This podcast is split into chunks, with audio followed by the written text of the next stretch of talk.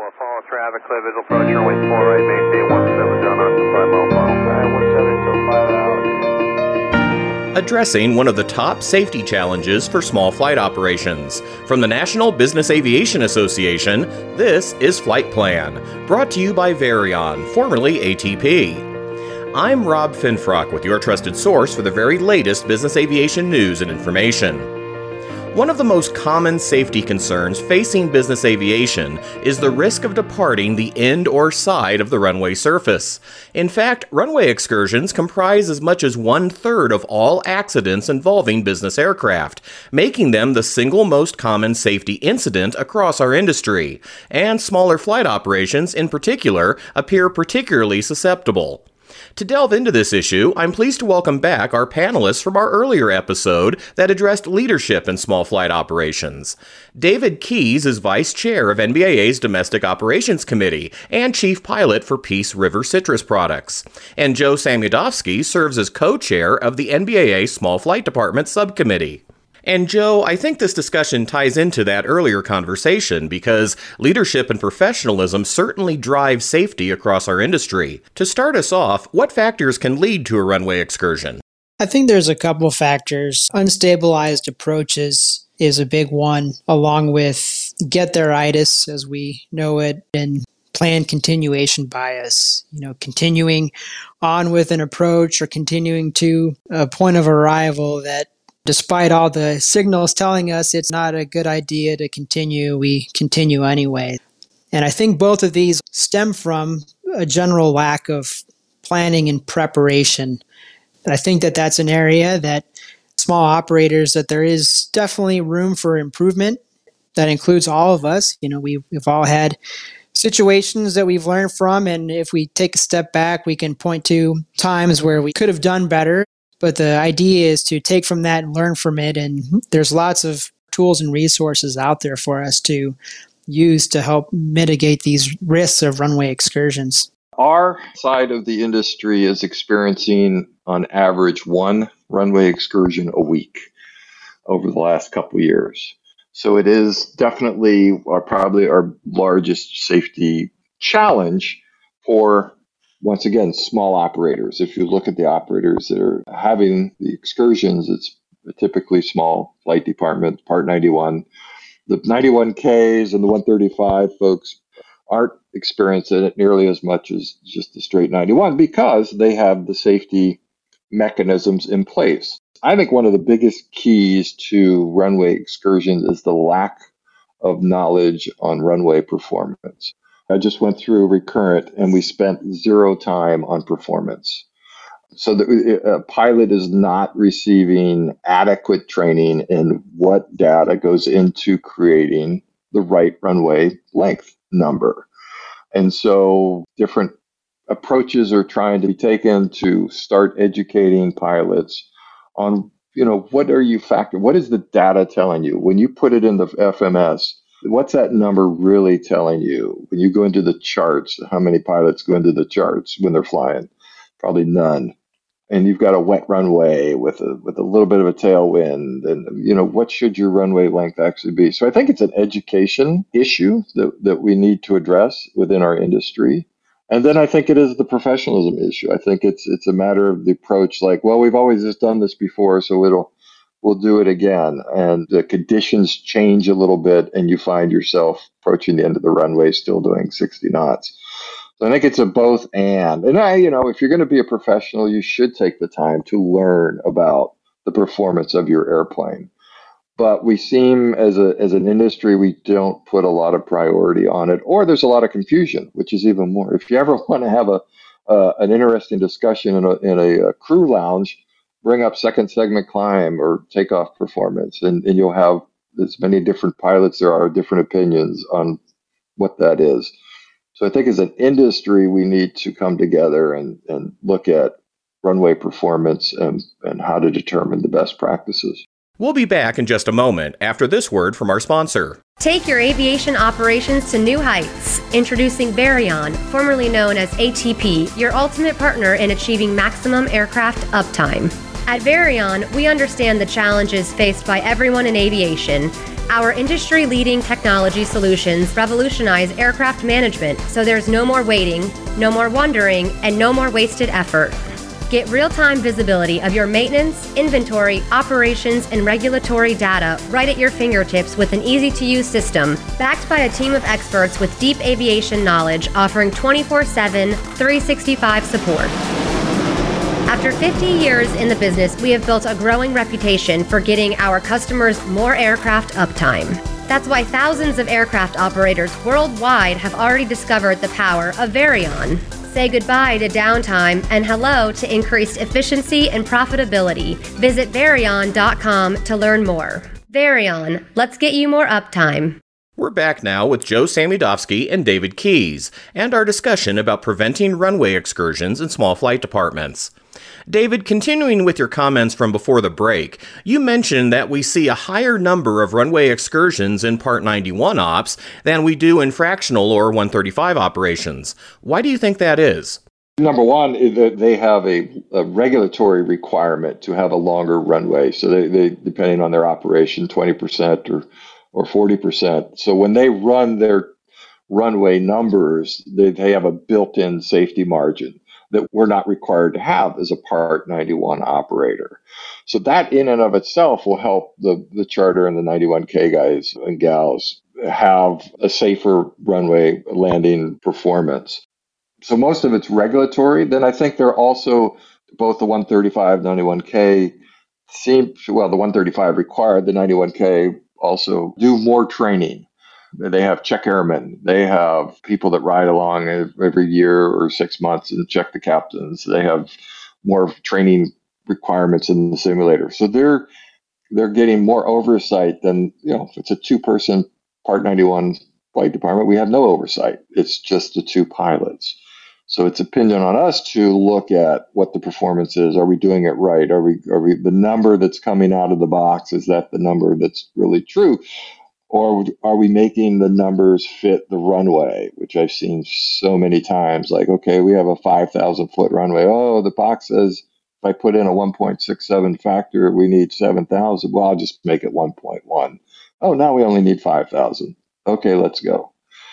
So there, there's there's a lot of confusion on the part 91 side and lack of regulatory requirements. Joe what are your thoughts I do agree with everything Dave said. It certainly is regulatory and also compared to larger operators, small Part 91 flight departments just don't have the checks and balances that the larger operators do with a dedicated safety department, possibly a second pair of eyes with dispatchers that are doing releases for for each flight and well developed and continually improving SOPs. That being said, it just becomes more important for the small flight departments and pilots, as Dave said, to to educate ourselves up on on what the requirements are and using tools available to us to make sure we are meeting the performance requirements and utilizing airports that have enough runway for our airplane.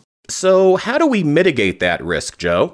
One of the first steps is to realize that we can't control every single risk. We can mitigate the risk before each flight to as you know low as possible. But if we understand that on any given flight there can be risks that pop up that we just can't control or maybe not be accounted for prior to departing, once we realize that, I think that sort of forces us to take an attitude of having a backup plan having more options. Uh, more options give us plenty more room to work with when the weather starts deteriorating at our destination so that we're not forced with continuing to, to land when the performance of the aircraft says otherwise. I think that goes back to planning and preparation. And then also another thing is discipline. Discipline in maintaining a stabilized approach or implementing stabilized approach criteria and sticking to it we had a great discussion at one of our recent small flight department subcommittee calls. And one of the members brought up that in a lot of people that he flies with, this was somebody involved in the training segment, that a lot of pilots don't brief a go around and you know what the procedures are and and what it's going to sound and look like and i think that's a very important point because if we brief doing a go around we're sort of spring loaded to be able to do it so that it's not a surprise if suddenly we have to go around if it, it's maybe not even performance or related to the condition of the runway. It could just be something as simple as there's a broken aircraft on the runway or something like that. And, and then again that also goes back to just planning planning and preparation. I think an easy fix for the Part 91 uh, arena is add 15%. Get your runway numbers and add 15%. We would prevent probably most of the runway excursions if they had just done that. So I think that that's an easy fix when you look at all the numbers and run the data. Add 15% to the number you come up with. And if you can land in that, then go for it. And if you can't, then really ask the question what can we mitigate? What is there a a way we can make? Can we land into the wind? The runway's wet. Do, do we change our configuration. What can we do? Or then we make the decision maybe we need to not land there, given what kind of airplane you're flying. Some airplanes have better braking systems than others, and, and so you, you if you're in one of those that doesn't brake so well, it doesn't have reversers, then maybe you think, okay, but we're not going to land there this time. But I think the 15% is a really easy first step for operators. What guidance is out there to help small operators avoid runway excursions, Dave? What steps can they take? Stabilized approach criteria. Come up with it within your department, talk it over with your other pilot. What are our stabilized approach criteria? And we're moving away from the 1,000 and 500 mark in the industry. We're getting it a little closer to the runway because typically we find we have the I can save it attitude if I'm not stabilized on those gates. And once we pass that gate, our mental process is well, I'm not gonna I'm not gonna go around because uh, I can save it. So, but if you lower the the gate say to 200 feet, and if you're not stabilized at 200 feet, and that's pick it uh, that as your number, then then go around, but abandon the approach and come back and shoot it again.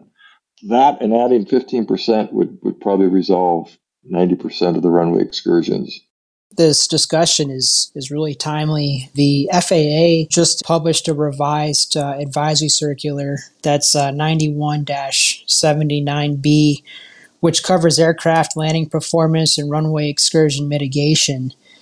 This is a revision to the previous version of the advisory circular that was published back in 2014. But in the new revision, there's an emphasis on doing time of arrival, landing distance assessments, which is basically doing exactly what Dave suggested, and which is adding 15%. And that's to if we get to the arrival airport with multiple runways and we're going to be landing on a runway that we didn't think we would be landing on, or potentially having to go to an alternate, doing an en route landing assessment for that uh, arrival airport, or we get to the runway and we planned that it was going to be a a dry runway when we when we got there, but you know a rain shower moved through. It's now wet, so if we're landing at a runway that we didn't plan to, or the condition has changed other than what we had originally planned for, add 15%. That's a, a safety buffer. And the advisory circular also talks about aircraft performance considerations and also offers information to develop SOPs to mitigate landing risks. And so I really think that that advisory circular should be required reading for really flight departments of any size, but especially for small Part 91 flight departments. Dave, I understand the Domestic Operations Committee will soon be publishing guidance on preventing runway excursions as well. Yeah, it's in review with a bunch of different committees and people, but a, a runway excursion document that's going to give some tangible things you can do in concept. We hope to have that published in the next month or so. The other thing I'll, I'll tell you just quickly, uh, Rob, is with the advent of more economical flight data monitoring systems becoming available, small departments should consider adding that to their safety mix.